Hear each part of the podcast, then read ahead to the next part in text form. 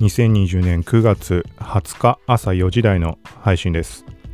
今回も SNS いくつかと記事を書いたもの前回までに触れたところ補足だとかそういうところ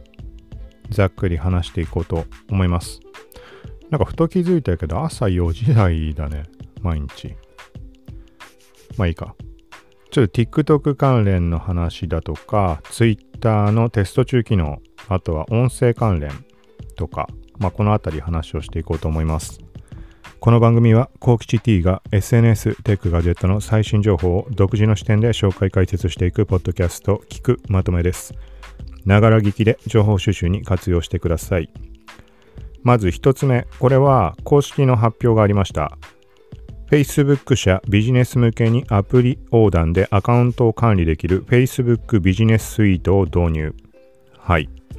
昨日ぐらいだったかな。ちゃんとこれ確認してないけど、なんかざっくり見たところ、インスタとフェイスブックに一斉にというか同時に投稿ができて、で、なんかその効果測定とかも含めて一つの UI で全部確認できるみたいな、なんかそんな話のように文章を見たら思いました。まあ、なんか細かい文章いろいろ説明は書かれていたので、このあたり興味ある人は概要欄から飛んで見てみてください。続いて、Twitter 上で音声会話ができるスペーステスト中という話です。はい。まあ、これいいよね。なんというか、時々こう、そういう話してると思うけど、この構えて、例えば、あの、そうだね、コロナで自宅にいることが多くなった時にみんながストレスを感じていることっていうのでよく話に上がるのが、あの、何でもない会話とか、あの、そういうものが恋しいみたいな話があって、そういう話でたまに触れてました。その、ね、もうはるか昔の話だけど、なんて言うんだろうな。まあ、ざっくりした言い方すると、こうフリーで仕事をしたりとか、まあそういう状態になった時に何が一番辛かったかっていうと、まあ本当にまんまそそういうところ。あの、どっか、例えば会社とかですれ違った時にふと交わす会話だとか、別に一緒に例えばあの遊んだりとか飲みに行ったりとかするような間柄ではない。例えば全く別の部署とかそういうところでの接点しかないみたいな人との接点がないってすごいきついなと思って。はい。まあそんなことがあったんだけどまあそういう絡みでこのなんだろうね構えることなくそこその場にいた人と会話ができるみたいななんかそんな感じ。ツイッター上でこの会話をするって感じになるので音声で。はい。で、なんか、これもジェンさんがツイートをしてたんだけど、ツイート見てみると、通常のテキストのツイートの時の返信の範囲の制限みたいな機能あると思います。あの全員から返信受けるとか返信は受け付けないとかメンション相手からのみ受け付けるとかなんかそれと同じような選択肢が出ていて会話の対象がなんか限定できるみたいな。はい。ちょっと細かいところはどういうふうにそのトリガーって音声の会話に発展するのかとかっていうのはちょっとわかんないんだけど録音ってなると意味がわかんないじゃん。声のツイートになってしまうしライブ配信との差はじゃあ何だって話になるし、ライブ配信も音声のみで人を招待して会話ってできるようになってるので、どんな感じになるんだろうってちょっと疑問なんだけど、ここは何か続報出たらまた話をしようと思います。続いて、TikTok がダウンロード禁止について Twitter で公式コメント。はい。これは日本時間で言うと、まあ今日9月20日、えっと、アメリカとは時差はあると思うけど、9月20日から TikTok のダウンロードが禁止にアメリカではなりました。はい。で、ここに対しての、まあ、コメントだよね。公式のコメントってのはもちろん、あのー、ね、発表はされてたんだろうけど、Twitter 上で、あの、公式のコメントとして画像を投稿していました。はい。これは記事一応書きました。まあ、Google 翻訳をして内容を載せたぐらいなんだけど、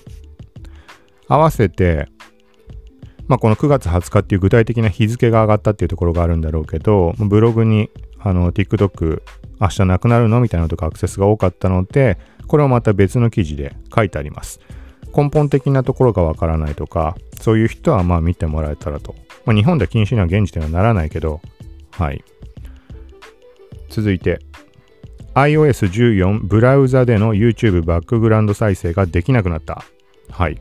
と、この対処法。これ今記事を書いています。1回か2回前に、まあ、iOS14 触ってみたっていう中で YouTube のバックグラウンド再生、ながらみ、コマド表示の Picture in Picture。これが YouTube のアプリが対応してないって話しました。で、でも、ブラウザで開いた場合には、Picture in Picture の機能が使えるっていう状況だったんだけど、なんかその後に、なんかね、昨日のもう朝というかまあ深夜かな、なんか海外のユーザーができなくなってるみたいなこと言って、Picture in Picture やってもすぐ戻っちゃうみたいなツイートをしてました。で、その時は、まあ、結局使ってなかったので、Picture in Picture できるようになったのはいいけど、うん。だったので気にしないでスルーしたんだけど、なんかその後、ふと気になって調べてみたら、まあそういう風に言ってる人がいるし、実際に自分で試しても、まあ、やっぱ Picture in Picture アイコンを押してもすぐに戻ってしまう。はい。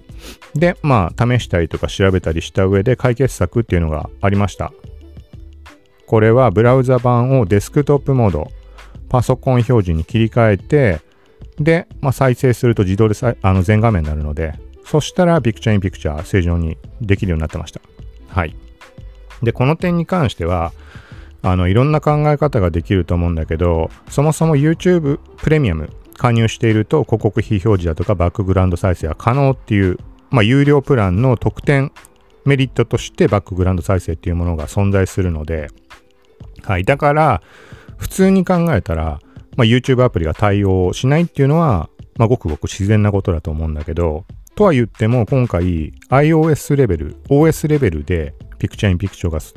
着機能が備わったってことなので、まあ、そのあたりってどういうふうに判断して YouTube 側が何か、あのー、ね、まあ対処するなり逆に Picture in Picture 機能を受け入れるというか、まあ、有料のメリットではなくなってしまうかもしれないけど、それもできるようにするとかっていう方向性もあるのかなと思ってました。はい。でも、実際のところ、ブラウザ版での再生、まあ、ながらみバックグラウンド再生ができなくなったっていうのは、おそらく、まあ、YouTube 側が対策をしたってことなのかなと思うので、正確なところはわからないけど。となると、やっぱり今、バックグラウンド再生は、まあ、させたくないっていうところなんじゃないかなと。なので、今触れたデスクトップ版でできるっていうのも、まあ、いずれというか近いうちにできなくなってしまう可能性もあるし、はい。まあ、このあたりは、なんて言うんだろう、難しいところだよね。難しいところだよねというか、バックグラウンド再生ができることによって、あの、より多くの時間をユーザーが YouTube に使ってくれる可能性っていうのもあるわけで、広告表示とかがどうなのかってちょっと確認しないかわかんないんだけど、バックグラウンド再生時に広告が出る出ないとか。うん、なんか iOS14 で広告まで出なくなってしまうとか、直接関係はないと思うけど、もしそういうことがあるんであれば、そりゃね、できなくしたいだろうけど、YouTube 側としては。はい。だからまあ、それだけ利用する時間が増えるっていうのと、と、あとは、まあ、例えば IGTV だとか、他の動画サービスがどう動いていくか。IGTV に関しては今現状 IGTV 広告をテストしている最中だけど現時点では存在しないので、はい。だから、まあ、これもね、わかんないけど、IGTV 自体も別に Picture in Picture ブラウザからであればできたので、はい。だから逆に言うと、インスタがここぞとばかりに、ね、攻めてくるというか、あのー、まあ、Picture in Picture は停止、あの、できなくはしないっていう意味合いで、もしくはアプリレベルで機能の実装みたいなのができるんであれば、あの、IGTV アプリで Picture in Picture 対応してしまうとか、うん、とかっていう可能性もあるし、そうなってくるとあれだよね。まあ、YouTube じゃなくて IGTV の方をじゃあ見ようってことには、それが理由ではならないと思うけど、はい。まあ、そういうところで今後、ちょっといろいろ動向が気になるところだなと思います。このあたりも何か変化変化あったら、また続報話をします。続いて、これは前回かなんかで触れたけど、スタンド FM が音声データのアップロード可能に、そして Amazon Music にポッドキャスト配信、機能ではなくて聞けるようになったっていう話です。はい、これをまあ、これはサブブログ、恋に偏る世界線でそれぞれ記事を書きました。で、そういうふうに書いたものをメインブログの方でまとめる記事っていうのを書くようにしていて、で、今回今話した2点プラスアンカーで動画から音声配信する方法、これも一つの記事の中に入れてあります。これなんで加えたかっていうと、スタンド FM に音声データがアップロードできるようになったってことは、あのー、まあ、要は、例えば、あれだよね、ビデオ会議とかそういうものをもうポッドキャストとして配信したいっていう企業とかもどんどん増えてきていると思うので、はい。まあ、その用途として、アップロード先としてスタンド FM が使えますよっていう意味合いで話をしました。まあ、スタンド FM の場合は、まあ、普通に動画から音声の抽出を自分でしてやらなきゃいけないけど、で、そんな時にアンカーだったら動画のファイルを直接アップロードするだけで勝手に音声配信ができるので、はい。っていうところで、1記事にまとめてあります。全部概要欄にリンク貼ってあるので気になる人はチェックしてみてください。続いて、ちょっと全然関係ないところだけど、2021年冬アニメ一覧、1月放送開始新作アニメ情報、はい、アニメイトタイムズです。はい、これに関しては、えっ、ー、とね、ちょっと前にあの話題が上がってて、まあ、そこのつながりなんだけど、ツイッター上でアニメのまとめの一覧、この、例えば2020年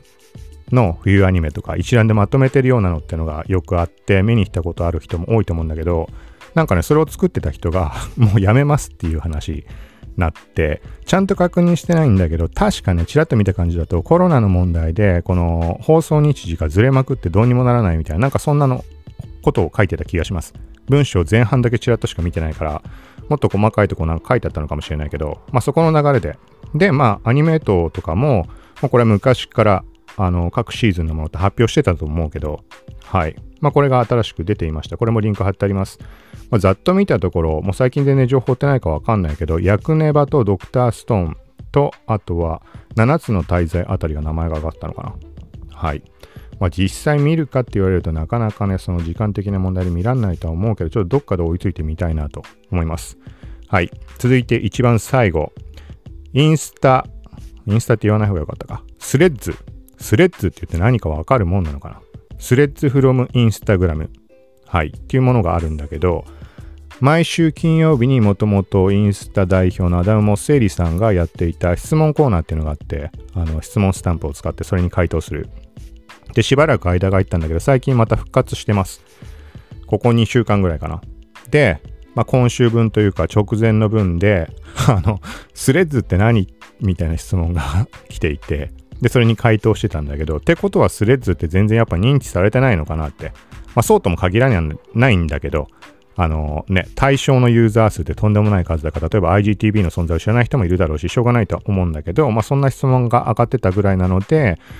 まあ、なかなか利用者とか認知度は低いのかなみたいに感じた瞬間です。まあ、ざっくり言うと、えっ、ー、と、まあ、インスタの LINE みたいな感じ。LINE って言っちゃうとちょっと違うけど、あの、親しい友達限定だったかな。まあ、ちょっとここあえて言い切ってしまうけど、親しい友達限定でメッセージの送信ができる、まあ、LINE みたいな感じでやり取りができたりとか、ストーリーを投稿したりとか、あとは自分の現状のステータスを表示するとか、例えば、えっ、ー、と、今ジョギング中だとか、仕事中とか、暇とか、そういうステータスアイコン出しておけるので、まあ、他の人が見た時にすぐ相手の状況が分かって会話に発展しやすいとか、なんかそんな感じだと思います。細かく把握してないけど、これもちょっと探して過去記事貼っておきます。はい。で、あとはちょっと面白いのは、確かね、iPhone と連動させることかなんかによって、ステータスが自動で更新されるみたいなのがあった気がするんだよな。これも試してないか分かんないんだけど、えっ、ー、と、まあ、例えばで言うと、うんと、まあ、ジョギングとかしてる最中でもいいし、なんかそういう運動してる最中に、なんか iPhone のあの健康管理とかなんかそういう系のアプリあったじゃん、デフォルトの。使わないから名前わかんないけど、ヘルスなんとかだっけ。